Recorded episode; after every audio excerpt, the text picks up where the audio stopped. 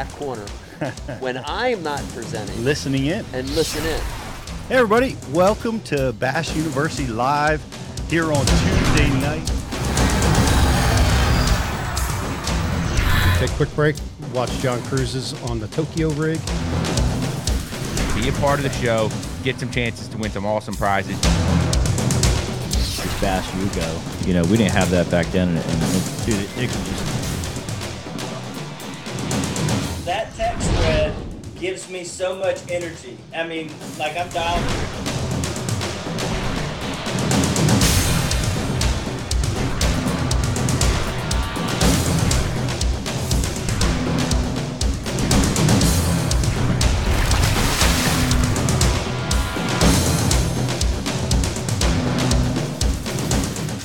Hey, everybody. Welcome to Bass U Live.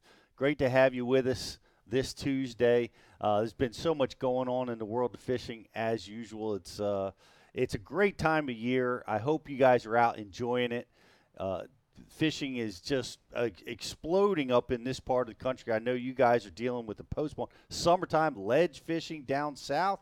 It's uh, it's really a, a great time of year to be a bass angler, and I want to I want to give a shout out to all the fathers. Uh, we just had a wonderful Father's Day uh, weekend. I hope hope all you fathers had a great weekend. I was fortunate enough to have a father that took me fishing when I was four years old, and it's changed. Uh, it changed my life. It really did. It, um, you know, I fell in love with it almost immediately. I've spent the last uh, 25 years working in the fishing industry, and it all started uh, when my dad took me fishing. And I want to thank you, Dad. Thank you for that. That was a, a, a monumental part of my life, and I'm I'm passing on. I know a lot of you guys are too, and I passed my uh, I passed it on to my son, who is starting to love fishing, which I which I can't I can't believe because he was so addicted to video games. I'm thrilled to have him out fishing with me from time to time. Um, but guys, we got it. We got BTC in studio. It's good to have you with us, Brian. You've been back from uh, from swinging hammers. It's great to have you back in studio. Well, you know, Rich is uh, away fishing, so Mm-hmm. Duty calls. I want to start by thanking Pete's dad for making Pete the man he is, taking him fishing, Yeah, that- and uh, congrats on Jake, dude. yeah, Got him, got him off the stuff. yeah. Well, f- let's. I I'm just enjoying it while we can, and uh, we got a video of Jake. I'd like to show. Uh, Jocelyn, when did your father first take you fishing? Uh, Jocelyn's new to fishing. See, we're we're taking her fishing. We still haven't caught her first bass yet. We got to get that done. yes, I still need to catch my first bass. Everyone keeps saying you're gonna take me out. I know. I, well, well, every time you've tried, though, to be fair, I've been stuck yep. working or Well, something. well, we'll we'll we'll definitely get you out and uh, get that first fish in the boat. It's uh, it's a powerful thing to to take someone fishing, and I want to, you know, I know, uh, it, and we're big supporters of the Ike Foundation, of course. Ike, you know, um, being obviously a big part of Bass University, has started this uh, Ike Foundation, which puts rods and reels into the hands of kids, and it's IkeFoundation.org. Go there and donate. But I love the pledge uh, at the Ike Foundation. And uh, do, you, do I, I don't know the pledge, so I'm going to paraphrase it. But um, you pledge to take someone new fishing uh, is basically the para- to paraphrase that. And I want to challenge everybody watching do that. It, it, it really is a special thing once you give someone the gift of, of this wonderful sport. It, it will uh, change their life for the better and expose them to things in, in the outdoors that, that they'll never see otherwise. So go ahead and, and take that pledge along with us. Do you have the this year, we we at the foundation tournament, we actually gave every boater a Yeah. bobber, and there was a pledge attached to it, and it, it said, "This is your pledge. This is your bobber to take a kid fishing." So we try to incorporate new people to take new people out. So we're excited. it's it's it's an awesome pledge. I was also the unfortunate person that took four kids out fishing in my boat. Which, Ooh, that's a lot of fun. oh my gosh, it's uh, you got you have to bring your patience. You got to bring your patience with you. The uh, I spent all day untangling. I, it was all across the deck of my bass cat. I had two kids on the front, two kids operating on the back, and I was dodging bullets in the middle. you know, trying to keep hooks baited, uh, backlashes untangled, but what a thrill to wa- to watch their faces light up when they when they get a hold of their first fish. But I, I see it queued up. This is this was my Father's Day gift. Uh, we were we were away last week, and I got this uh, this video from my son, and I just wanted to share it with you guys Give me one second. as we're getting queued up. I'm gonna try not to cry. All right. Wish you were here right now. This is awesome. I'm at the um, what do you call it? Ah, oh, he fell. I'm at the what do you call it? The golf course. Oh my god. Pretty decent sized fish too. Oh yeah. Well, see you later, Dad. Love you. Bye. Oop. Dad, I'm happy because the Whopper Plopper works. That is so good. It was out of nowhere. It just snapped. Oh, I wish you were here right now. This is awesome. I'm at the um, what do you call it? Ah, oh, he fell. I'm at the what do you call it? The golf course. Oh my god. Pretty decent sized fish too. Oh yeah. Well, see you later, Dad. Love you. Bye. Oop. Dad, I'm happy because the Whopper Plopper works. That is so good. It was out of nowhere. It just snapped. Oh, I wish you were here right now. This is awesome.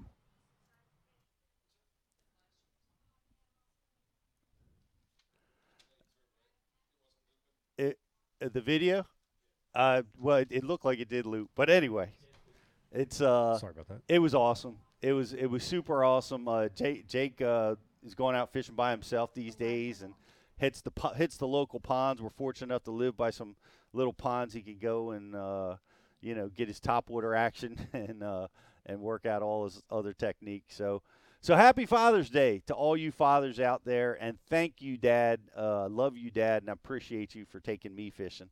Uh, we are broadcasting to you from Tackle Direct Studios, and uh, want to invite you guys to go check out Tackle Direct.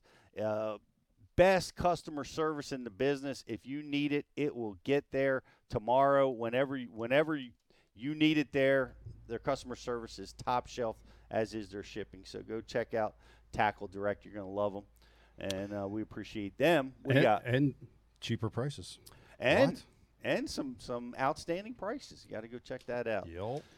Uh, what else do we got? We got a with so much going on. We're going to get into. We were at Humminbird last week. We got so we got uh, the inside track on some top secret technology that's going to be released on July 6th.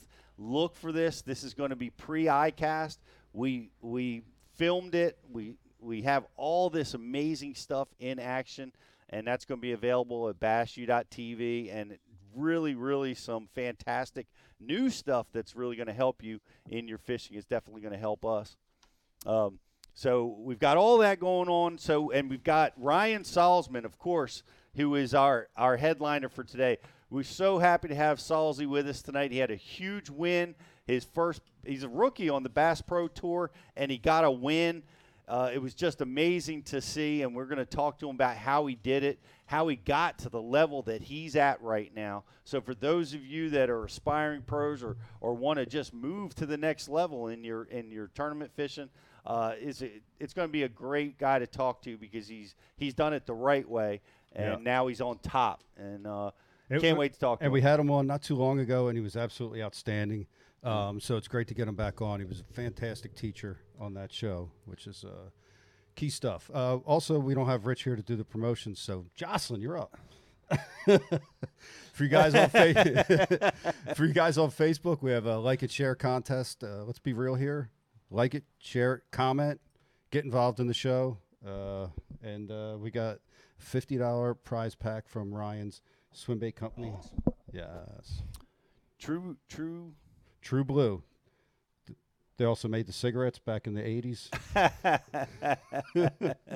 my, my neighbor Mert, who used to babysit me, she she smoked the True Blues. True Blues. I remember that. Yeah. Oh, well, well, thank you for that, Ryan. Appreciate the prize pack. Like it and share it on Facebook, and we have we've go, pay attention because we're going to be asking a question at the end of the show about what we talked about today, and whoever can get that answer first is going to be getting our uh, grand prize pack. So, let's take a quick commercial break, and uh, you know, let's let's talk Bass Bass Pro Tour win. Let's see how he did it, and let's see how he got to this level. which is a pretty amazing story, I think. So we'll be right back with Ryan Salzman right after this.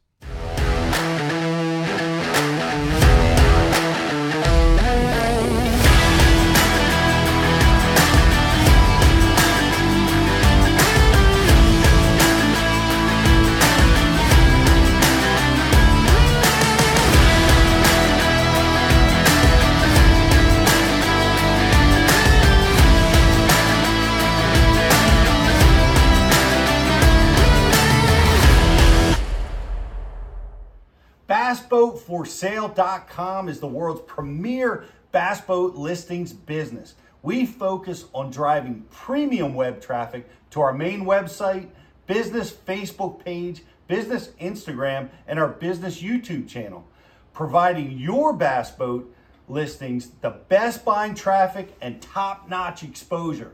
Whether you need to sell your bass boat or are looking to buy a bass boat, it's simple. We give boats exposure so buyers shop and sellers list. One time listing fee, no commission, and boats list until they sell. BassBoatForSale.com. Check it out. Aquaview, the leader in underwater viewing technology.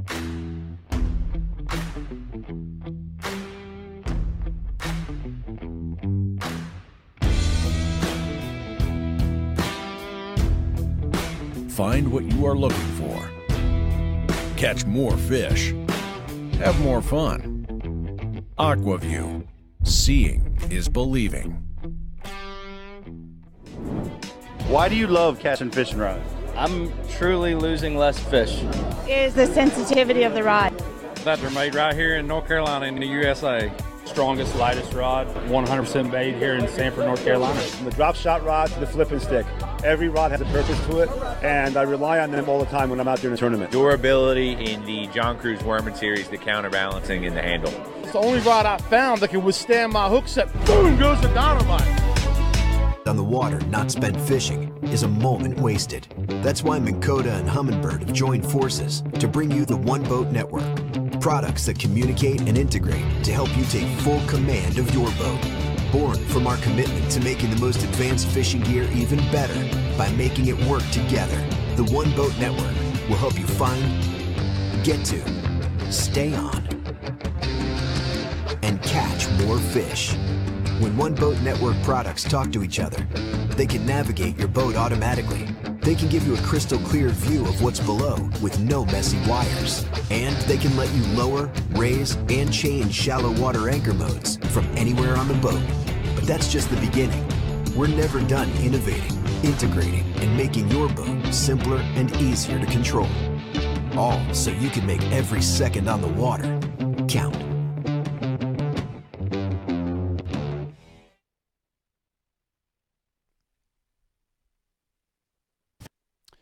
Welcome back to Bass University Live. It's the frog days of summer.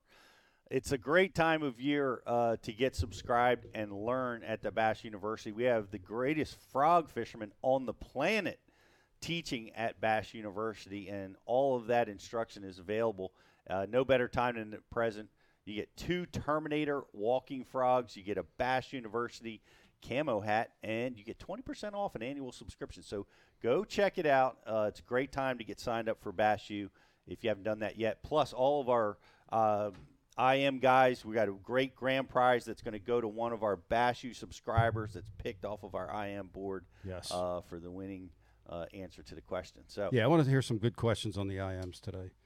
Let's hit Salzy with some juice. Yeah, let's let let's hear it. Let's hear it because this is uh, he's a he's a guide, full time guide. He's a tournament angler. He's come through the ranks. He's been there. He's done that. So uh, let let's uh, let's talk to Salzy. So without any further ado, uh, Brian, uh, let's bring him in.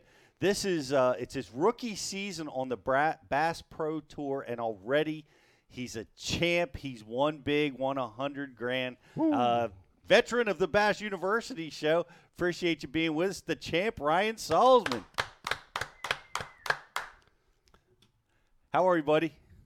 And I'm doing great. Um, just taking it all in and doing as many of these kind of shows as I can and to teach people and spread the awareness of bass fishing. Wait a minute now. There is no show like this one, Ryan. Like it, like it. They, you know, they attempt to be like it, but you know, there's only one Bass U. I just realized how bad we screwed up. So last time we had Ryan on, talked about man, we got to hire him, and now he went and won. You know that price just jumped. Is that is that true, Ryan? Can, can Uh, you know, I, I'm gonna have to hire a manager. I think I'm gonna have to get with Sarah Sarah Parvin, the closer, and let her kind of manage these prices for me now. So because that's a little out of above my pay grade. Give me a call, Sarah. We got to get things. we got to get things worked out. Call, call me too. uh, well, hey man, well we appreciate you being back on the show. It's been great. You're you're always fun to talk to. You're full of energy and enthusiasm. Uh, love that about you, and uh, it was it, it just came through the camera when you were going through your big moment out there. I, I gotta say it was. Uh, it was emotional and it was entertaining and uh, it was so fun to watch. Man, thank you. I mean, I, I look back. It was it's such a blur. Um, I think obviously that the more season you get at this, the more you can kind of separate yourself from the moment. But there was a lot of emotions at the same time. You're trying to focus fishing, so literally, I tried to tune out everything, and I was just trying to focus on fishing. And so I don't know. It was it didn't even seem kind of real. There were so many boats behind me cheering me on. It was kind of it was like one of those dream come true surreal moments. But I knew I needed to focus on fishing.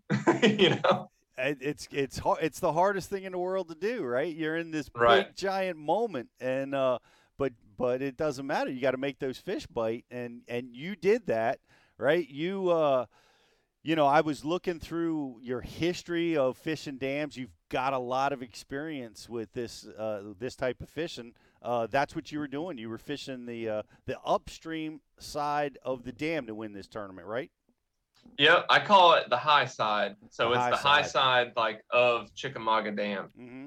And it's something I learned how to do in college because you know, we really didn't have any electronics when we first started. We had some John boats, like a 1989 Ranger, and we'd fish these night tournaments out of Safety Harbor on Wilson Lake. And a lot of times we'd idle around the corner and just start fishing that that dam wall. And we would catch them pitching drop shots and jigs and top waters and flukes.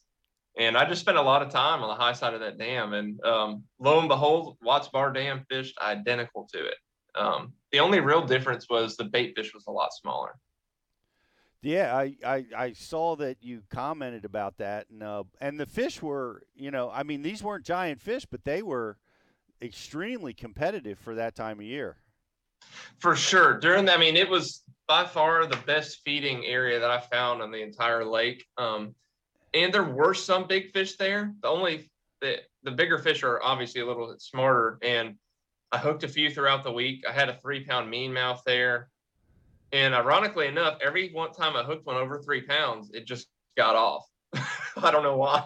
Oh. Um, day two of Group A, I hooked like almost a five pounder and another one that was probably almost four there. And they just got off at the boat. I mean, the only thing I can figure, so I did make an adjustment to my drop shot hook. Um, I started out using a little bit of a smaller drop shot hook. Um, I'm not even sure what's it's a it was a number two owner wide gap gamma ga- uh, sorry owner wide gap and I it's the smallmouth hook I use because I was catching a decent amount of smallmouth there and for some reason that hook holds smallmouth really well. Then all of a sudden like I started catching largemouth with it and I don't like that hook for largemouth because it just doesn't have enough bite. So as soon as I lost the five pounder, I switched to the Gamakatsu Aaron Martens G Finesse number one. I, and I only got like two left. I went and grabbed that out of the boat and show you guys. But as soon as I switched that hook, I didn't have another issue landing the largemouth. Just as a little bit more bite. You know, I was thinking I was getting a little bit of a skin hook, and it would just, I could actually feel it rip out on those bigger fish because I was actually fighting them in current, and you're having to kind of pull a little bit, you know, and they just rip off. Oh man, well, it's it's fortunate. I mean, that's you know, it's interesting that you say that because everybody says that in order to win, you got to have everything go perfect, but that wasn't the situation here, and uh, it seemed like it was just it was it was it was your tournament, and there was nothing that was going to derail you. man, I knew that final day. I got goosebumps just now thinking about it. Um, I started off, you know, solid, and I every day of competition, even the knockout round, I only had two keepers going into the second period. And that day I had four keepers going in the second period. And one of those catches, it, I knew it was going my way. I hung up my drop shot and I'm on, I go to get it and I'm on top of it, just shaking the heck out of it. And all of a sudden it goes thunk, and I'm like, what the heck? And I just lean and like it didn't go anywhere because the drop shot weight is hung and there's a fish on it. Oh, no. I'm like, oh my gosh. And he's hung. So I just kind of pull as, as hard as I think I can. And I tie a little bit weaker of a knot on my drop shot weight. And the knot broke on the drop shot Oh. weight and not the knot on the hook. And I landed that fish. It was like a two pounder. That's awesome. That Dude, well, it was so cool. Yeah, you know it's going to happen. That that that's that's awesome. What you just said there. That's a sneaky little trick, right? You you want to Yeah. make sure because you're. it's funny because you're never going to be in that situation again. But if you ever are, man, you want you got to have that not fail at the drop shot. Wait, what what are the what's the difference in the knots that you tie? So I uh I tie a reverse clinch knot a lot of times. I actually this is the rig. I haven't even unrigged it. I've I got a lot of spinning rods, but th- this is the rig I was using. Um, and I actually ran out of Titan tungsten one eighth ounce because I only had like eight of them, and I was fishing some gnarly stuff. So I had a lead one. Um, a lot of people get these pinch on weights. I don't know if you guys can see that. So Yeah. that's a pinch on, but I take a hook and I open it up mainly because pinch ons fail too easily and you're just going to lose all your weights. So I open that pinch on up and then I basically tie a reverse clinch knot. Now, a normal way to tie a reverse clinch knot is five to seven wraps. Um, I only tie three on that on a reverse clinch knot. Sneaky. So it slips through if it has if you pull hard enough. Oh, that's sharp. That's sneaky. That's that But- that that's Bass University speak right there, Ryan. That's good stuff. Man, it, it, it was so cool. I never even thought it would come into that play. You basically do it to get your hook back so you don't have to re-rig and Yeah. you just put another weight on. But it just so happened to work out. It was able to get a fish it back. uh, you know it's going your way. See, I, I tie a when that um, happens. on the bottom of that pi- pichon. Was it French? Pichon. The pinch. Oh, pichon. I, I just tie a, a granny knot, just an overhand. Yeah. And then Yeah. and then do the pichon. Yeah. Just Yeah, little- that'll work too. A little half hitch Yeah. on top on but top I haven't that. won a hundred grand yet. It, it's whatever. ev- Everyone's got their thing, man. It's just easy for me. I mean, it's like a some people call it a speed knot, mm-hmm. and you don't have a lot of line to work with, you know, unless you leave a lot of tag, which I usually don't. There's just a little bit of line, and I'm able to just swing it around real fast, and it, it's it's just a quick way for me to do it. Yeah, I well, like it. I saw it looked like a morning dawn robo style worm. What what what was the bait? Is this right here? It's the uh, four and a half inch uh, Morning Dawn, and man, it's funny how it all comes together. I was going in that tournament thinking, you know, I had come off kind of a bomb at Ozarks. I had a great tournament in the sense that I had a great heavy hitters fish. Day one, I had four fish for like 18 pounds. I had a fifth one on that would have given me like five for 23, which is a giant bag at Ozarks. And day two, I bombed. Like I didn't bomb, I just didn't land them. So I kind of learned a lesson at Ozarks that I need, really need to quit targeting like these big fish ways that I do five fish tournaments. And I was like, I'm just going to pick a bait that I can get bites on, you know, and it ended up being a really tough tournament. So I was coming off of guiding on Pickwick Lake and Guntersville Lake all the week before. I literally guided every day before that tournament. The only off day I had was the travel day, to Watts Bar. And the key bait on the ledges was the four and a half inch robo worm. And I just had a bunch of them. Now, ironically, in practice, I didn't use it. Um, I just, I did a lot of scanning. So day one of practice, I uh, went up to check the other dam below Loudon, put in like 10 miles below the dam up there and started running. The water got dirtier and dirtier as I got below there, and I didn't like it. And I noticed the water temp up there was like 71 degrees, which to me was like, could be good. And honestly, my first thought was go in the pocket, see if there's largemouth still up shallow, you know, for that cooler water. I never really had a bite up there doing that. So I just left, went down towards the other dam and uh, got down there about 2.30 p.m. and they were sucking the right amount of current during the week. And there was just minnows all along the, the high side of that dam wall and bass eating them. And, but long story short, I figured out they need a drop shot and a little swim bait. Now, the original drop shot bait I figured out they'd bite was a crosstail shad in the three inch version in purple smoke, or smoke purple. Okay. So I go in there, you know, day one of the tournament, you're always like, all right, I know, I got, I know what they're going to bite right from practice. You have it tied on. I get there. There's Cody Meyer, Randy Howe, Anthony Gagliardi, and Keith Poche tries to come in. Like five votes try to start on the face of that dam Murderers Row. Telling and dude, some of the best, you know, finesse suspended fishermen, Cody Meyer. I mean, there's not one that you can probably think of mine that's more dangerous for those techniques. He's a game rooster. Yeah, that right. is. so, um, ironically, I was I got on this place that I wanted to get, thankfully, and um, I think I was the only one to catch a keeper while everybody was there, and I actually caught it. was a smallmouth on that crosstail shad, and then I just couldn't get bit. Then all of a sudden, I was like, you know what? There's all the this whole bag's just sitting there, and I was like, I got nothing to lose. I was like, I tied that on. I just put it on my drop shot, and instantly started catching them. Awesome. Um, and Cody left. I went right to where Cody was and caught a couple keepers, and then everyone just left. And it was pretty typical of how, how dam fishing plays out. If you have the confidence to do what you're doing up there, most people are going to leave. I, it's just, yeah, you know, it's tricky because you're in a tournament where they know what you're catching. They can Yeah. see that you're catching them, and they can Right. see the weights that are coming in the boat for you. You, I would think that guys might stay a little longer or battle you a little harder, but uh, I, I guess, well, obviously that didn't happen. They, they, I guess they were trying to figure it out and just, just couldn't do it in time. yeah. So you had to keep pace, you know, to, to- for that turn. I mean, it was like two to three keepers every period you would have to keep keep pace with, and I was averaging that. Anthony Gagliardi stayed the longest. He stayed all the way for the first period. He was on the far side, and I was kind of on the, the more towards the the left side of the dam. And he stayed about through an hour or 45 minutes in the second period, then he left. But he's the one who stayed the longest because he saw me start catching them, mm-hmm. and he was making adjustments down there, but just catching a lot of little fish. I can't tell you how many little fish we were catching. Day Wow. one, I probably caught 70 fish Wow.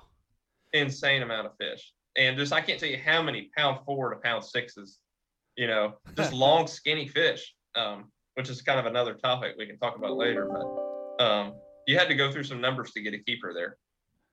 The uh, now you you said suspended fish where the, these fish were hanging on the wall, so that's why you have that real light drop shot weight. You were you Right. weren't trying to get to the bottom.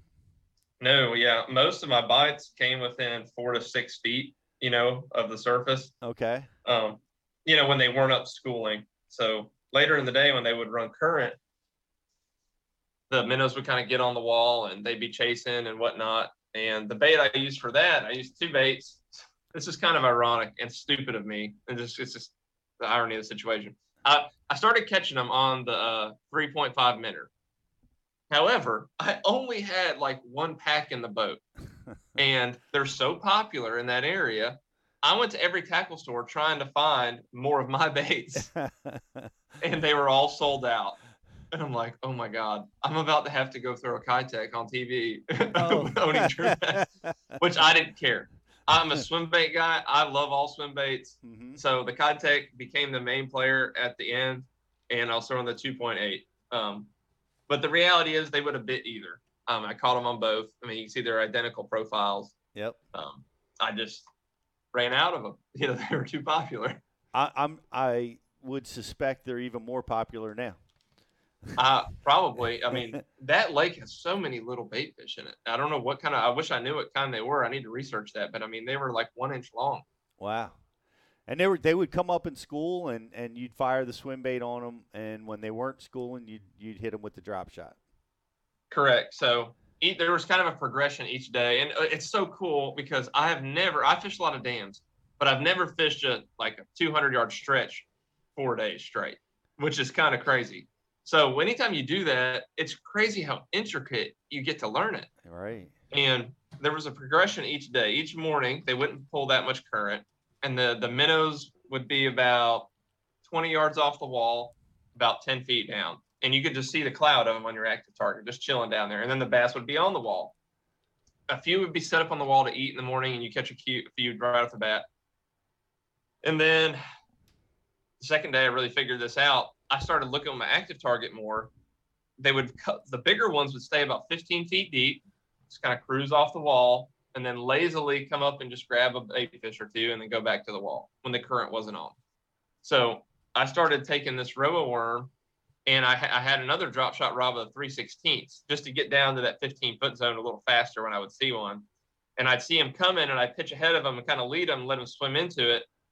And uh, I got some bites doing that, and they were real lazy. I, two of them like bit it off to here, and I was like, oh my gosh. So what I ended up doing, I would feel that bite, and I'd just give him a little bit of pressure until I feel him like suck on it harder, and then I would set the hook. So in the morning, I actually had to like feed him the drop shot a little bit longer to actually hook him.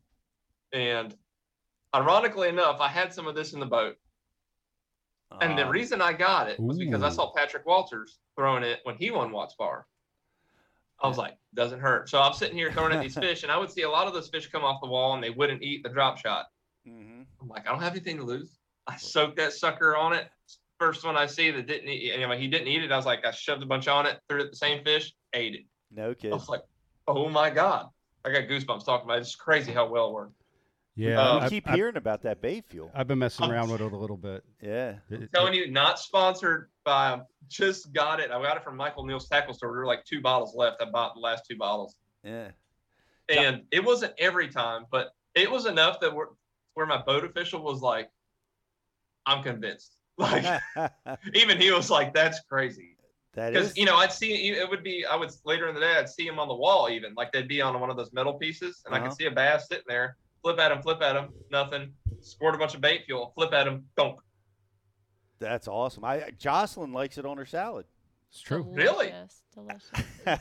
Going into So days, it is water based. So, you know, it might spread evenly, even coverage. There- right. Going into days three and four, did you soak the bag, soak your bags in it?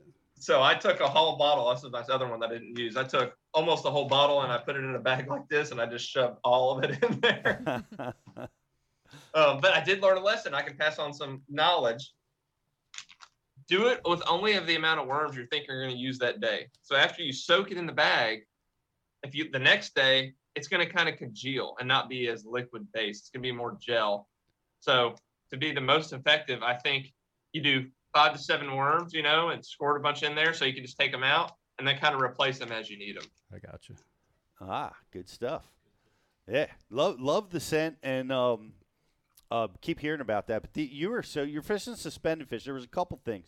The uh, you you basically called your shot like, you know, you were waiting around. Go basically just as you described. It was finicky, tricky to catch them, and then suddenly you're like, when they turn that faucet on, I'll be able to catch like ten to twenty pounds, and that's exactly what you did. Uh, just as soon as they turned it on. Oh, it was so cool because, you know, when you fish dams, you know what can happen. What can happen and what will happen sometimes is two different things. And it really, I call it the TVA gods. It's up to the TVA gods. Right. And the TVA gods are in my favor. Now, they actually changed the generation right at the end of the day, but I'll kind of take you through it. In the knockout round, they pulled the exact perfect generators to get them to school. And we actually had a rain delay that day, which gave me longer to even catch them. So the knockout round was just phenomenal. I actually stopped catching them once I got like 23 pounds because I knew that would probably get me in. And the championship round, they started pulling the right generator about noon. And they started schooling even before the sun got on the wall. So like a big key was the sun getting on the wall too. Because like so the bait fish would start out at about 10 feet and as the sun would come out around that wall, you know, it would be shady and then it would come around. The bait fish would pull higher and higher, just like they do in the summer. You get on the surface eating that plankton and the bass would start feeding on them. But the current was so perfect that it sucked all the bait fish up into that wall earlier and they were even schooling in the shade. So I got to, you know, the Wheeler was ahead of me by like 11 pounds or something. And they started schooling and I just started working on them. And I was just having a blast, just doing what I love to do, throwing that schooling fish. And halfway, or like an hour in the third period, or it may, maybe not even that long, 45 minutes, they stopped sucking out of that one generator and started sucking out of, out of another. A generator they haven't sucked out of all week. which totally derailed the pattern that I was fishing on that corner. It totally moved the bass. What it did is it sucked the bass and the white bass into this one little pocket around the corner. And they were all in there gorging, but they were literally 500 to 1,000 white bass. And I couldn't even pitch a drop shot in there without snagging a white bass. Wow. It was insane. So I basically had to give that up. And that's what you saw me do right there at the end. I was kind of spinning just for a second because I knew I was trying to force that that swim bait because I they were schooling. I was like, I don't know why they stopped, but I felt my boat start shifting another way. So I just let it shift and I just floated and kind of looked at the current, realized it wasn't right, and then uh, started pitching the drop shot along the wall and and I was able to get another keeper. But man, it, it was it was a it was a mental grinder because if I hadn't gone through everything I've gone through up until that point, I don't think I could have stayed calm enough to just make that decision and and make the change.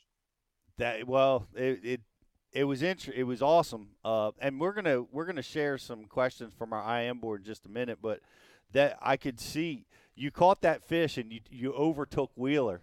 Uh, and what was that? Fifteen or twenty minutes left. Yeah, They- the credit. They someone said 26 minutes to go. Oh, I Oh. caught that fish. Oh man, but that 26 minutes had to be like watching paint dry. You're like it had to move so slow in your mind. How what was that like? Like that, right on my face right there. That's kind of how I felt. Um, I was reliving it there for a second.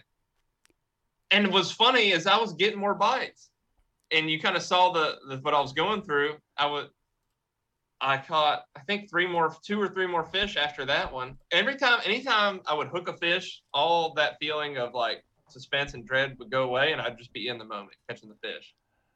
And then after that was over, it would kind of sink on your stomach, and you'd feel the pressure again. And um, yeah, I just I, I don't know, it was meant to be because any of those fish I caught in the end, they were like pound four, and one was like a pound six. if they ate some more Oh. minnows, they would have made it. You know, I mean, great. oh man, I, I there's a phenomenon that I noticed in tournament fishing is Mer- when mer- you, when you're not catching anything, time moves like at twice the speed. Like when you're lost and you can't figure out a pattern, it's like all of a sudden it's time to check in, you know. Yes. And then when you when you're having a, a day like you know other days, it's like it, it just it goes so slow.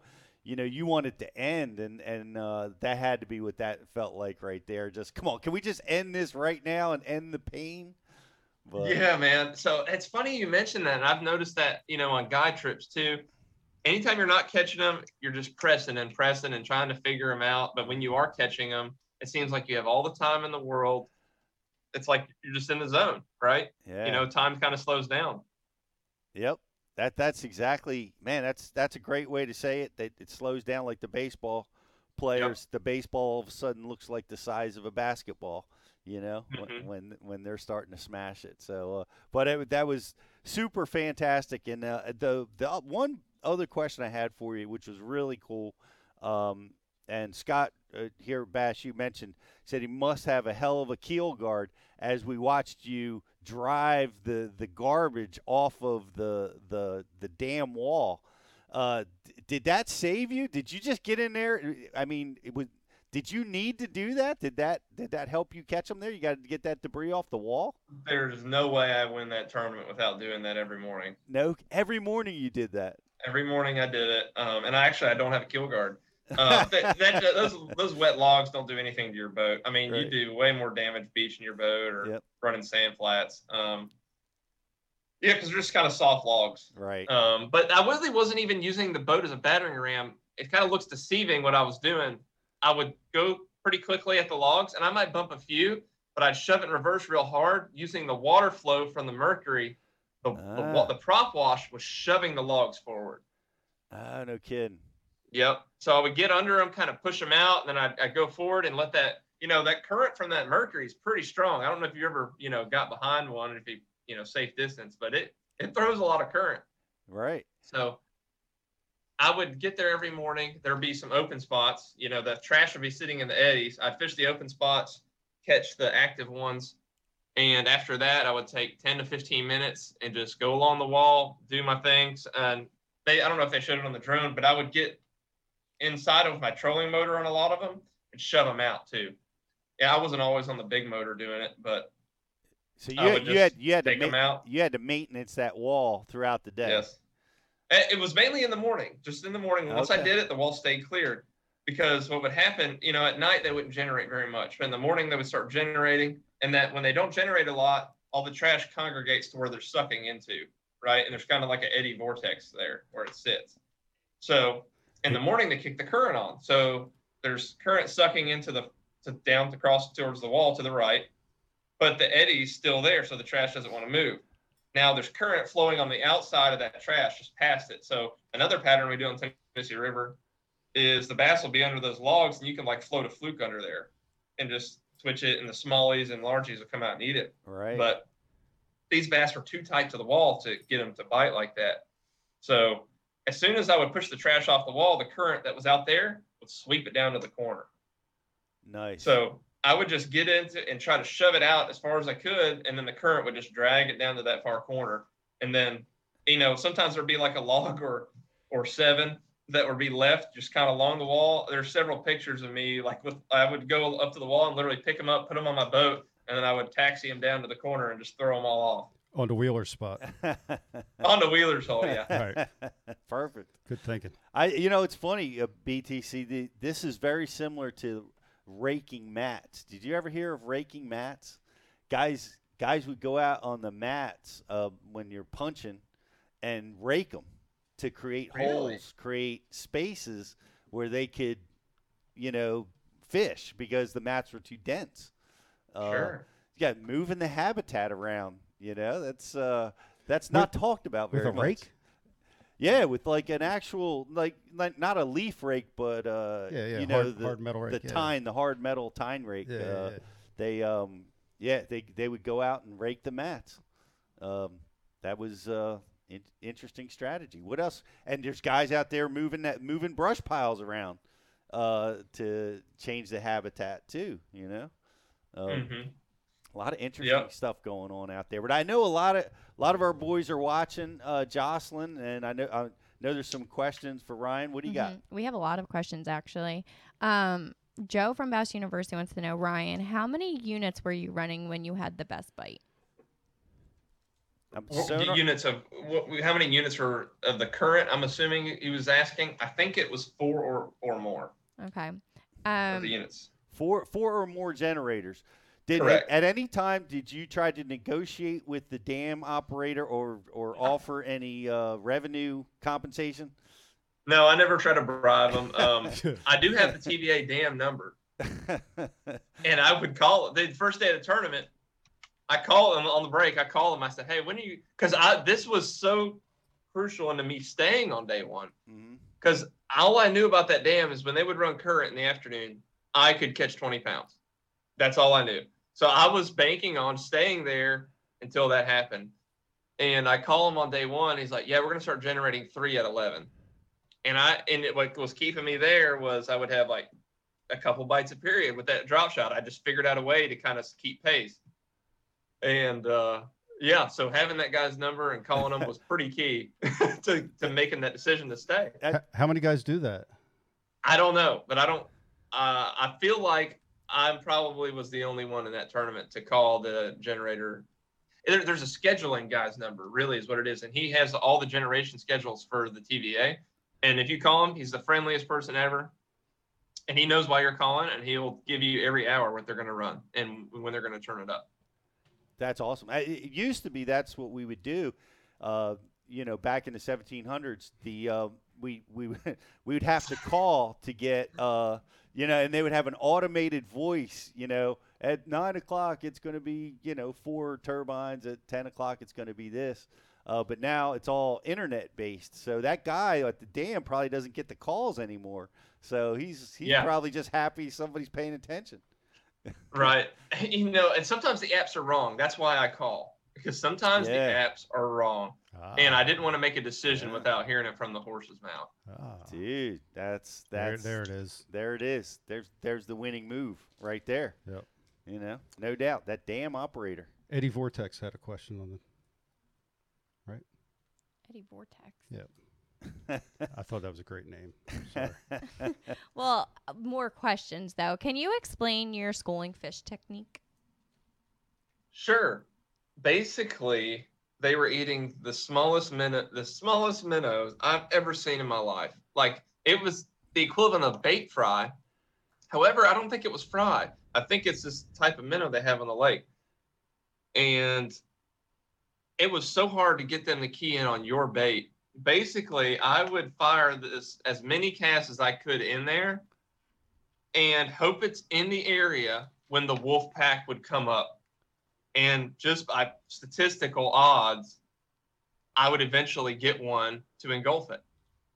And it was kind of funny. There were some times where I would throw it in there and I would have like a flurry. Like maybe there weren't as many bait fish on the wall at that moment, and they were able to key in on my swim bait easier, you know. But when there was a lot of little bait fish in there, it was very, very difficult. And there were even times in the knockout round, there were so many bass along the wall. I'm not trying to snag them. I'm just throwing down there reeling. I would feel them like hit it, lean into them, and I would have them snagged like in the head, or I hooked one in the belly, and it, it was just crazy. I never have I ever snagged fish with a swim bait, like just trying to eat it. You know, they're coming up, just doing that. That's a dense. That's a dense school of fish for sure. Did Well- did did any of the other competitors ever come back in? Did after day one they were all done? No, yeah. Um, um, Connell released the video. He was fishing the dam as well, and he never went to it during the championship round, which I was super thankful. And if he had, you know, ev- that's the thing. I even contemplated not going there either. But at you know, if the cha- if the knockout round didn't go the way it did, I probably wouldn't have. Because you got to think, if you just look at the weights leading up to it, you're going to think 30 pounds is going to win. If you wanted to try and win, which I think is what Connell did, he's like, and he's real competent, running up a river, flipping, skipping, pitching. I'm sure that's what he did. He's like, I'm going to try and win. I'm going to go up there, try to get on a stretch and, and run up the scoreboard. And the dam was all I had. And I was like, there's no way I'm abandoning that. I know the winning fish are there if they bite. So I just gave it a chance, you know? Right, right. What was the uh, water clarity? It was super, I mean, it's actually super clear. Two and a half feet. I mean, it's pretty clear for TVA. You know, only place that I know it gets clearer than that is Honeycomb on Guntersville. I mean, that's it gets four and five feet, you know, there. Ah, Honeycomb Creek. That's way down at the lower end of Guntersville. It is. Jocelyn, let me throw it to you for one more IM question, and I, I kind of want to switch topics. Okay. And just a reminder, you can ask questions on our IM board if you become a member to Bass U. So sign up and get your questions in. And win the grand Um, prize. And you can win a grand And- prize as well. And I am a member of Bass U. I've been a member for like, I don't know how many years. I want to say seven.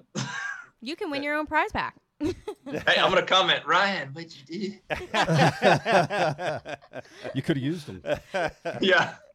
That's you're you're an OG member. That's awesome. I am for real. Like I, I would be dri- even my first year on tour. I would be driving to events.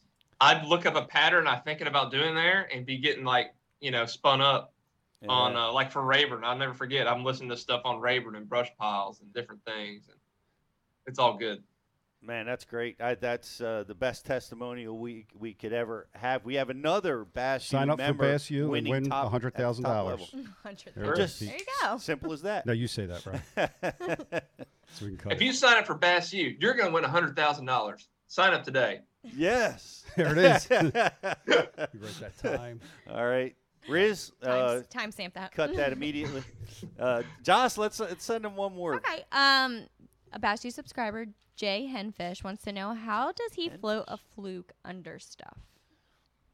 Okay, this is pretty cool. So it's the same way I would throw uh, would float a swim bait or a drop shot. Basically, you can float any bait under something. You just got to play the drift, kind of like Kentucky windage, right? If you're going to throw a frisbee and there was a wind, you would need to lead them, right? And that wind's going to kind of carry it. The current is just like wind. Um, I'm going to throw an approximate appropriate distance for whatever current they're running, right? So let's just say 20 feet to the right. I'm going to let it sink down, let that current sweep it. I'm going to kind of feather the line, kind of just like fly fishing, mend it a little bit, keep it up to the surface so it doesn't get too deep. I'm kind of just popping that rod up and that current sweeping it. And as it gets to the logs or whatever, I'm going to kind of twitch it. I'm going to twitch it up and then let it suck back. And you're going to be at an angle kind of in front of the trash or whatever you're trying to float it under. I do this with docks a lot too in current. And you'll be kind of ahead of the dock or the trash pile, and you'll just be twitching. It'll kind of skip out and then go back, and then skip out like it's a minnow trying to get out of the trash. And those bass are just sitting under there. It sees that, and he just comes up and eats it. Yeah, yeah, that's that's that's great stuff, um, and a great win. And you know, I, it's awesome that you know you mentioned that you're part of Bass U. We appreciate that, and uh, uh, glad that you use the product to help. But you got kind of emotional. I noticed when uh, uh, when you won that tournament, uh, you took a moment and you really didn't take any shortcuts uh, in getting to this level. And uh, and I was fascinated by that because I you know I appreciate that you know from fishing where you started to spending time as a co-angler, but you you didn't you didn't skip a step. You did the work. I did, man. I I literally, if you could draw a plan for a nobody to become a pro fisherman, that's the path I took.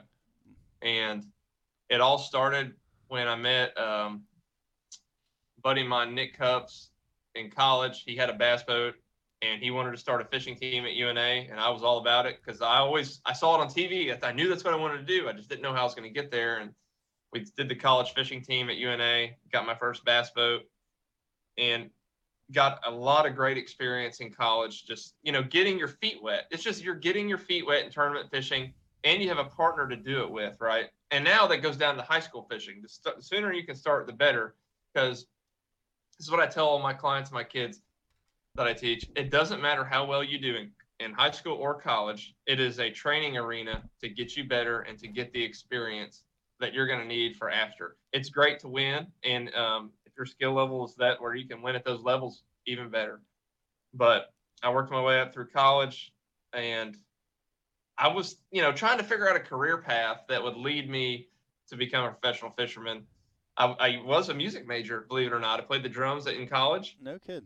Yep, and I kind of got burnt out on that. I was thinking I was going to fish in the summers, and that's how I was going to do it. And I kind of ran out of money for school and college. And my parents were military, so I decided to join the military and get my school paid for and make that commitment. And then I contracted ROTC at UNA. And kind of through all of that, it's funny how everything happened. Uh, we were doing the fishing team, and I got invited to help with a, a guide trip my senior year. And I made $400 in like five hours. And kind of the light bulb went off for me. I said, I'm going to be a fishing guide. Right. So I was like, I, I can get all the time in the water and get paid. And so I, I actually had switched to a marketing degree when I went into the military side of things too, because I had learned, you know, from watching, you know, guys like Bass U that you need to be kind of sponsor savvy and, and sales and stuff like that. So that kind of synced up with it. And I used a lot of my marketing knowledge towards my guide service. Fast forward, I graduate, guide a little bit, started out as Salzy's guide service and went off to military training, got deployed for a year. Went over to Kuwait, Iraq. And while I was over there, had a lot of time to brainstorm and think. And I'm sure the Bass, you guys are very familiar with this term, SEO, search engine optimization. So I brainstormed a lot while I was over there, and I came up with the the title Alabama Bass Guide because it was very Googleable. It's it's an innate term that if you type in Alabama Bass Fishing Guide, I'm gonna pop up, even without putting much content on my website. So I did that, and when I got home from that deployment at the end of 2013, I was booked about every day, and that's, That's kind of how I. I just hit the ground running, guiding, started fishing the BFLs. First BFL I fished, I got third in, and then I had a lot of obviously worse tournaments after that, but just started cutting my teeth. I think I fished the BFL three years before I won my first one.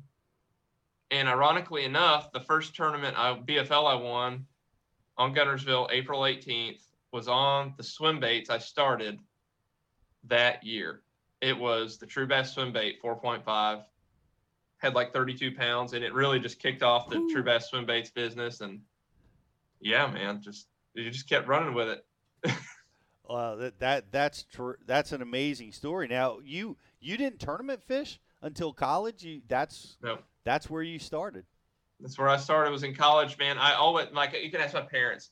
I saw when I was 11 years old. I saw a professional tournament on TV. It was FLW, some sort of tournament, and I just knew that's what I wanted to do. And I would come after, home after school and get on the dial up, and I would be on. I remember bassresource.com, and I would read every article I could. And I just did that for you. I would pond fish. I'd ride my bike to ponds. I went to everywhere I could. I my parents didn't fish. I'd make them drive me places and uh, take me fishing. And that's kind of how I learned. And and the college fishing was really where I turned kind of the corner to learning the really starting to get the details of how to target bass, you know, better. Right. Did you spend any time uh, as a co-angler? Did you jump right into the front of the boat? Yes, so that's a good point. In college, when I did the college fishing, I marshaled as much as I could with the Elite Series, mm-hmm. and then I was fishing 2009 and 10. I fished as a co-angler, and I think my, actually my first co-angler event, I finished third. This is now this is a cool story. I have told this on on um, Ike Live the first time I was on there. This is a cool story. I'll make it pretty short you know, I was consuming as much knowledge as I could. Ike used to have this tip section on his website, and he was talking about long pause jerk baiting, and he would count 1001, 1002, 1003. I read that article the night before my first BFL as a co-angler. It was at Pickwick Lake. We were in the horseshoe. The water was like 71 degrees. It's amazing how I can remember this stuff, but not where my keys are. oh, My I'll get up there. the I catch like a four pound smallmouth on a on a fat A bomber crankbait, and then they kind of quick bite, and my, my boater's not catching anything. I have this Rapala X-Rap and Glass Ghost come floating by the boat, and it's like brand new. Some other co-angler must have casted it off that morning, and I pick it up. Another hour goes by. I don't catch anything. I tie that sucker on. I remember what Ike said in the article. I throw it out there. I rip it down three or four times. I start counting. I get to 12, like a three and a half. And I'm like, oh my God. You know, this is, I don't have to run the boat. All I have to do is focus on my jerk bait and count. Like I would count to 15 every time. I jerk it down, count to 15. And I had like a six something that day and had like 18 pounds out of the back of the boat. All because I read an article on Ike's website and found a jerk bait. That's that's amazing. That's well, that's impossible to find the find the jerk bait that goes and wins the tournament for you on top of it. You know, dude I, I, that so i don't know if people believe in god but i have seen god working my way in my life through fishing in many many ways That's That- wild. man, that that's uh that's an incredible story, and uh, and you and you you went out of your way to to say that exact thing when you won this big tournament. yeah absolutely i mean i could not have done it without him in my life i'm telling you right now and probably the greatest testimony i could give was last year i was going through some health stuff when i qualified for the bass pro tour i was having um, i have hypothyroidism and hashimoto's and it it's totally zaps your energy like you have no life force. And by the potomac river last year i could barely cast. And finally got on some medicine that was starting to help. And i actually almost had a top 10 finish at the potomac. I i had like half a day of practice. I caught one six pounder on a jig on a pole. And then i was in like the er the other day and then the tournament started. And all i had to go on was that one big bite. So i took that jig and i ran poles with it and i had a really good bag day one day two made the cut and then i caught like a six pounder on day three that put me in like 12th place it was just nuts. And I'm telling you, it was everything I could do to just make a cast. But I say all that to say, like, I just had, I would just pray, be praying all day. Let me finish this day. God, just let me finish this day. Wow. You know, just cast by cast. That was, it was probably one of the hardest things I've ever done. And just to be in that shape health wise and qualify for the Bass Pro Tour, I know that was a bigger plan than my own. That's just, you know what I mean? I, I can't put it any other way. And now we can see what you're doing when you feel good. Yeah, right. that, Yep. Because that's ma- I I'm amazed that you have that difficulty. Um, I guess you have things under control because every time I've seen you, man, you seem like you're full of energy. Seems like you're bouncing off the walls. Yeah, man, uh, and I am. It's kind of like I have an off and on switch. But last year was like people that knew me knew me. Like I could, I would get tired walking in and out of the boat. Like I had to help have people help me carry my bags up sometimes. Yeah. and um, it was just it was crazy. You know, I lost a ton of weight, and uh, but just really happy to get that figured out. But to to be, you know, there's times when you feel great making all the right decisions and things don't go your way, and through all that, like I kind of something I left out. I decided to read all the New Testament once my that sickness kind of started, and I read all of that last year, and it kind of finished it when I was at the St. Lawrence River, and um, it was just really cool to see all that come together. Well, it's uh, it, it's wonderful to see you moving in such a strong direction. Uh, you know, spiritually, physically, uh, now financially. Uh, it's It helps a little bit, for sure. It's it's amazing. What do you got, VTZ? Uh, I was just wondering, anything in particular uh, that you read in the New Testament that, that sticks with you that you kind of carry through uh, on tournament day or in a tough situation? Absolutely. Um, so basically, in the New Testament, you just learn how to walk with Jesus, and you learn His life. And basically, what I take away from all of it is my mother always preached. I wear this on my wrist. It's Philippians four thirteen, and she taught me that at a young age. But I can do all things through Christ who strengthens me, which I don't think there's any better way to put it. Even like that Potomac tournament and all the other ones, like I was just leaning on Him to get me through those events, and uh, to lean not on your own understanding because his greater his ways are greater than your ways and just go out there and perform at the best of your ability and do it to the glory of god and the results will take care of themselves Well, that's uh, that's tremendous testament, and you're carrying it with you, and uh, uh, it's just a wonder. It's a wonderful story. It's wonderful to see someone like you have that success, and it's an inspiration to all of us, my friend. well and i'm not perfect like on camera like sometimes i slip up and say a curse word here and there but i just get excited you know, yeah, and- I, I I have to I have to say I heard a, heard a few things on the live show. yeah, yeah. I, I, you know, I don't even. So the, you forget the cameras back there. You get excited. I was in the military for ten years. It's a part of me. It's hard to kill. You know what I mean? So hey, I'm from Jersey. They teach us those words in kindergarten. Yes, I- I understand. so it was, it, but you could tell, you know, you were just you were letting it go. You were in the moment, and uh, you know, you were just you were just being you, and that's that's that's it. Yeah, that was really cool. How mu- how much do you credit guiding to your uh, your success at this level? I think all of it, um, because I've and I noticed this my first year on tour. I even said it to several of my buddies. When I guide, I feel more pressure on a guide trip than I do when I'm competing by myself. So every day, over those eight nine years I was guiding before I made it pro, was basically training me to feel the pressure I needed to get on fish every day. Right. So That's a lot of pressure. I mean, I do it. It's Yep. as much pressure when to to get customers on fish as any tournament. Oh, when I yeah, I feel it, yeah, as any tournament or more so, because and it, and it's a more of a challenge because you have to quickly learn that person's personality, their mm-hmm. strengths and weaknesses, and make a bait choice for them that's going to put fish in their boat, Right. or in your boat rather, and their boat for the future. You know that's why they're going with you to learn.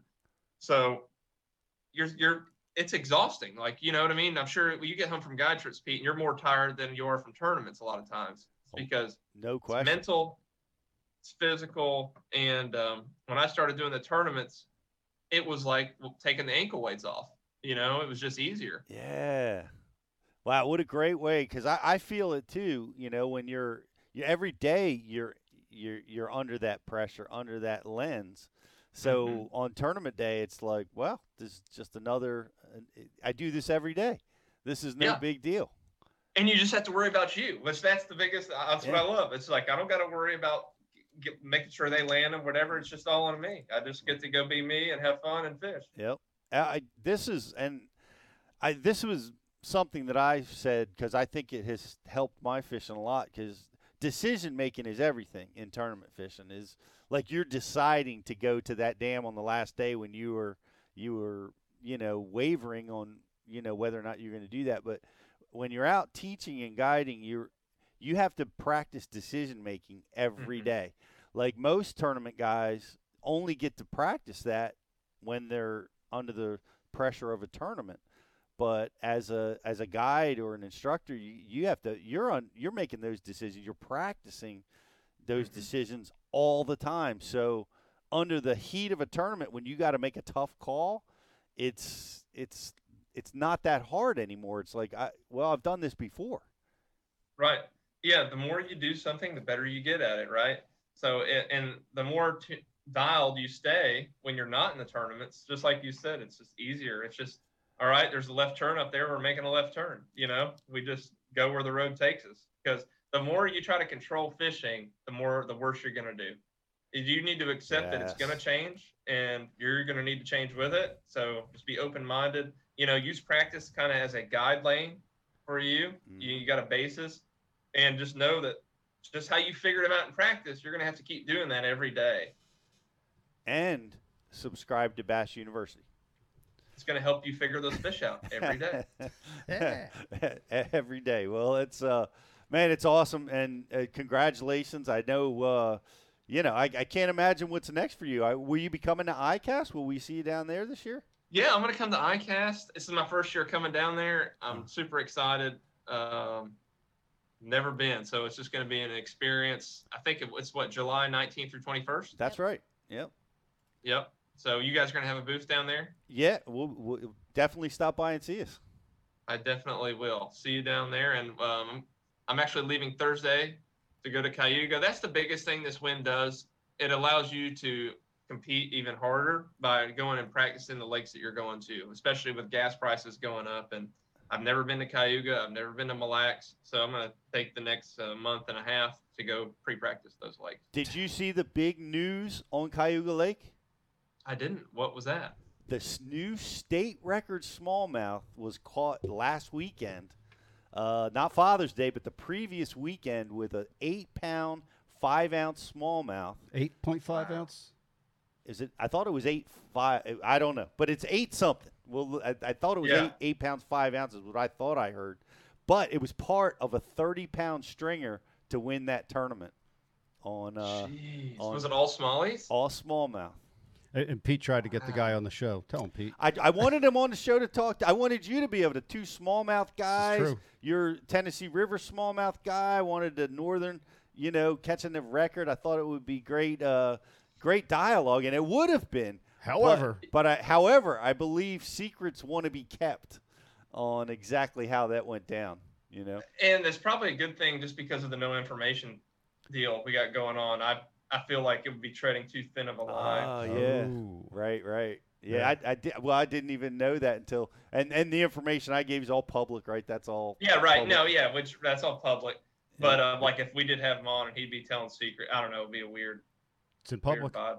Yeah, it's all it's also public. I would I would have liked to have tested those. I would have been it would have been fun That's to have true. them on. But an amazing fish. Oh my gosh, it looks like a dinosaur. you know. That's amazing. I have caught I've caught I've caught one Caughted. eight evens. I've caught one eight even smalley below Wilson Dam, and it was in 2018, and that was probably the best year I've ever seen up there. But That's it was it was a brick. It was 21 and a half inches long, and it was like 22 something and a half round. Oh man. Like Wow. crazy. What- I'll send you a picture of it, Pete. Oh, we got to have it. We'll we'll uh, we'll post it. And the uh, what is the state record down there in, in Alabama or Tennessee for smallmouth? What is the record down there? So they, the Wilson Lake used to hold the world record back in the day. It was like 11 pounds something, Wow, and then it was beat somewhere. I don't know where it was beat, but that's huge. it's massive. 11, 11 pounds. Can do. Can do. Wrap my head around 11. Oh my gosh. I can't even imagine. It, it must be like brown, must all be washed out. It has wrinkles on their face. I can't imagine what it looks like. Gray hair. Looks like it's one of Sarah Parvin's nuclear bluegill. Jeez, them things are ridiculous. like the big forehead. Yeah. Yes. Cro Magnum. Did you see? Crow. the- did you see that Havasu uh, bluegill that was five pounds? Red ear. Oh my gosh, no. Was that a red ear? It, I don't know. I don't know the species. Green sunfish, red ear, bluegill. I don't know. Pumpkin seed. But it was five pounds of some type of panfish that was caught out of Lake Havasu. Uh, just, yeah, just freakish. Yeah, that's crazy. Yes.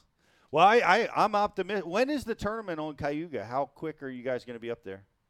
we got a little break. We'll be uh, competing August 6th, I believe it Okay. starts. So we'll kind of leave right at the end of the July and get up there, practice for our two days, and then start the tournament. Okay, good. Because all the all the new state tournament chase or the state uh, smallmouth chasers are up there now, so they'll Beating on them. Everybody trying to break that record again. So I guess by August that ought to uh, be calmed down a little bit for you guys. Right. Yeah. I just hope they haven't sprayed the grass up there. Right. Yes, I know. I know. We heard that before the BFL last year. I fished a BFL up there, and uh, they the Army Corps came in and sprayed uh, for navigation purposes, and it literally wiped out all the grass on the north end. Yes, I'm talking to you, Army Corps. Knock it off. Let the grass grow. Uh, we we want it back. We want uh we want that that lush milfoil that grows for miles up there, and uh, yeah. So um, hopefully uh, hopefully that's back this year for you guys and for the lake. You know. Yeah, for the lake. Yeah, and just a great fishery. Yeah, sure enough. 30 pounds of smallmouth. Hey, congratulations, Ryan. What a great win. Thanks for taking the time to be on the show, man. It's uh, it's really awesome, and, and we're going to be watching you up at Cayuga and uh, and where where was the other one? Up at not Winnipeg. Mille Lacs. Mille Lacs. Mille Lacs. That's over in uh, Minnesota, which is another amazing smallmouth factory. So good luck. Um, thanks again, and uh, people want to people want to follow you. Uh, ha- That was it- really weird. That was awesome. What what did I do? no one you. Look at his camera. Got these little hands. well, I, I noticed your TikTok channel's blowing up. I know they can follow you over there. What's your what's your if they people want to follow you? How do they do it? At Ryan Salzman on TikTok and Instagram is AL Bass Guide underscore meme lord. Awesome. Meme lord. Meme lord. I got some memes up this morning if you want to go check them out. They're pretty funny. All Right right. on. All right, we're checking them out, man. How, how big was that meme mouth you caught? Uh, um, Three pounds. three in the tournament was three pounds. Yeah. Yeah, it was pretty cool. Yeah. Yeah. Now on Pickwick, I've caught like a seven and a quarter mean mouth. Why didn't you name your TikTok channel Alabama Bass Guide? I wanted to have something more personal. I have every I have brand branded everything around you know my guide service, and with the transition to professional fishing, I didn't want to switch my Instagram and Facebook over to it because I think ale Bass Guide is kind of synonymous with me. But I also wanted to kind of have a personal brand social media. I got you. Well, I like meme mouth. I do like Mean Mouth. Somebody will steal it. Do it. Well, keep crushing it over there and out on tour. And thanks again, buddy. I appreciate you being with with us. The champ, Ryan Salzman. Thanks, Thank Ryan. you, buddy. Thank you guys. uh, what a, what an awesome win. Um, that's really cool. Really cool stuff. I, I can't wait to see those guys get up to Cayuga and see what they do. Of course, them small, them big smallmouth are gonna, whew, like uh, just a puff of smoke. You know, it's, it's Disappear? It seems like they they show up for the springtime spawning tournaments, Mhm. and I don't know. That lake's like 300 feet deep. What? I, I just, Do they get all? Do they get pelagic there? I believe they do. I believe they're fo- Uh. they're following bait fish down to 100 feet, 200 feet. I don't know. I don't know what they're up to. You see good smallmouth. You do see quality fish caught uh, throughout the year up there, but just not not like you see this time here. It's it's insanity. I mean, 25 pounds and up. You'll catch a 23 pound bag of smallmouth and will not make a check You hear that, Joss? in those tournaments. Yeah. It's crazy. True, truly amazing stuff. She can't believe it. Uh, it's, it's hard, but you know, if we get we get you on Cayuga, you will catch your first bass on Cayuga Lake. That that lake has more bass in it than any lake that I've ever seen. 300 feet, huh? What's better to catch a smallmouth or a largemouth? Yes, love the, love love them both. Smallmouth. A lot of I, a lot of people say smallmouth are, is their favorite fish because they pull a little harder. Yes. Pound for pound, they're they're a little bit meaner. But uh, hey, guys, did you check this out? This is the champions box from Major League Fishing, um, who we just had the the Major League Fishing champ, the Bass Pro Tour champ on. But the Bass University is part of the champions box, so we've got a lot of great stuff. And if you have a champions box, look in there. We've got a really cool opportunity for you waiting inside the champions club box. Are you opening that? this week or no? We're gonna open it next week. Next week. Next week. Looks a lot like Dunkin' Donuts uh, holiday, like the Christmas time box of donuts. I wonder if there's Boston cream in there, maybe. Yeah, I like Boston cream Yeah. jelly. Yeah. Jelly. Glazed. You like jelly? You don't like jelly? Oh no. How do you not like jelly? Nope. Nope. What's wrong with you? That's a s- that's a staple. Jelly Yeah. jelly donuts. Come man. on. It's a South Jersey thing. Come on. Is it? I think. Mhm. My, my right. folks loved it. We always had those. But So what do we got left, Pete? We got to give away our Facebook like and share, and the grand prize, which is a True Bass fifty dollar pack of swim baits, two frogs that look like a lot like that, and uh, and a Bass U T-shirt signed by Well, Jocelyn. I have the Facebook like and share winner. Fire it up. Um, the Facebook like and share winner is Bradley Stringfield. thank you, Bradley, for hanging out with us. Can you believe Salzy has been a Bass U subscriber since virtually the beginning of Bass University? Seven years. Yeah, that's that's that's when we kicked off. Yeah. Is it? Yeah. When we launched the streaming service. I mean, we've been operating seminars for 13 years now. Thirteen. Yeah. Wow. And um, but we when you know we started uh, streaming our our seminars. Uh, geez, that's like seven years ago now. Wow. That's amazing. He was he was one of the first uh, first guys. We're gonna have to send him a care package. Jocelyn, you're in charge. Yes, I'll send him one for sure. Yeah, that's it's so awesome. We've we've uh, we have to keep records of this BTC. We've got classic champs. We've got uh, elite series champs. Um, we've got now Bass Pro Tour champs. All s- not just teachers. These are people that are using the product to bring their fishing to the next level. And uh, you can too. Right now, like I said, go over to bassu.tv and get yourself subscribed. And it's a great time to do it right now. We have 20% off an annual subscription, frogs, and a Bass U hat. And uh, it's just really uh, it's re- re- rewarding to uh, to see our guys using the product at the highest level, and guys using our product to be able to catch fish consistently at the farm pond. Uh, and it's all right there at Bass U. That's why we make it, and uh, makes you feel great to to hear someone like that use Yes, it. indeed. You know, Uh, Are you at a thousand seminars? we are. Nice. Yep. Well, I, there's not much left. I got we gutted a kitchen yesterday. Yeah. And today's like roughing all the electric and the plumbing, and so I got to get going. Okay. So I got guys on the job sending me pictures. Oh yeah, there's 240 volts in this box. All right. Well, Like, you oh. helped you helped us out today. We'll we'll come to the, si- the job site with you. Yeah. Got a task or two for you. We still have to give away our grand prize. All right. We got a grand prize question. Uh, Do you? Oh, I, I've got one. I've got, but I thought you had one prepared. well, but yeah. I'm along the same lines as you. That would that would have been my question. It is your question. Oh, I got to ask it now. Yeah. Okay. Uh, the, well, here's the deal. What and this was Bass U guys. You were listening to it.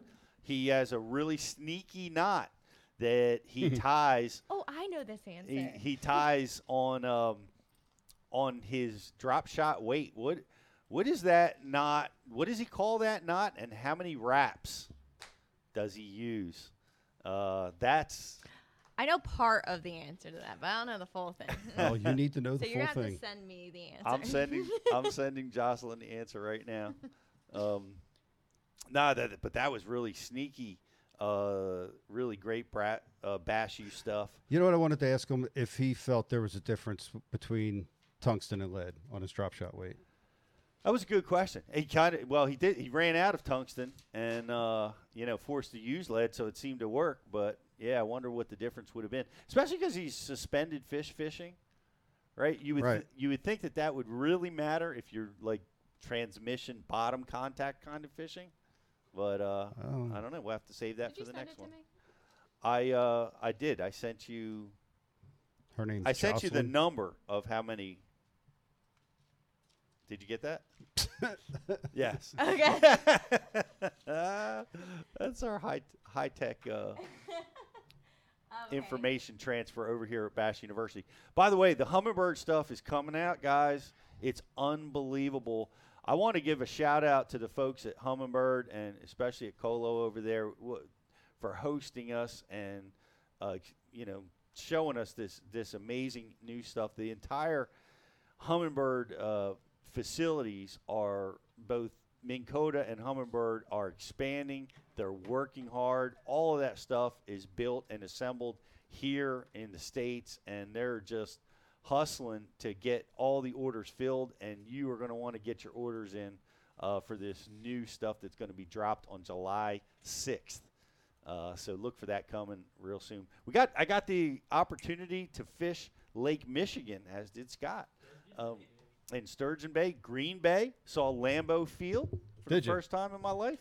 Uh, caught a bass out of uh, Lake Michigan, and now I only have uh, Lake Superior left on my bucket list uh, to catch a, a as far as the Great Lakes go. Road So- trip. road trip. That's a that's a quite a road trip.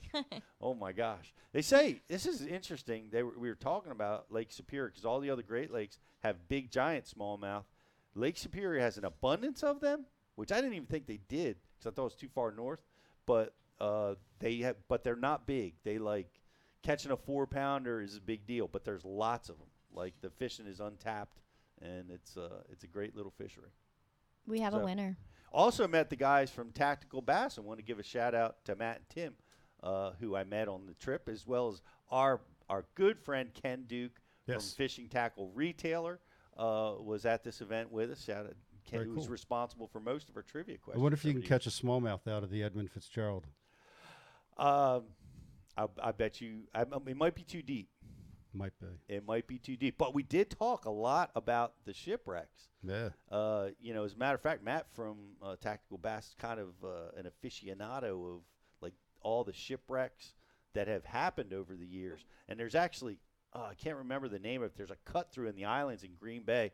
It's got this deathly name because the current and the waves build and have sunk a ton of ships uh, Right. trying to get through those narrows. I can't remember the name of it just now. I'm going to have to look it up. Yeah.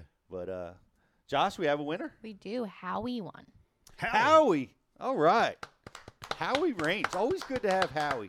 Howie is uh, is always with us at Bass University. Been to so many Bass University classes, and uh, congrats on uh, on winning that prize, my my friend. Uh, it's great having you guys with us. We're gonna be um, we're gonna be back next Tuesday with another Bass University live. So look for that. We'll keep you guys posted on uh, what we're to be diving into. We have some interesting things that we're working on. I think you guys are to like, and we will keep you posted. In the meantime, uh, thanks, Josh. Thanks, BTC. You got it, buddy. I appreciate you guys, and uh, we'll Thanks, live studio audience.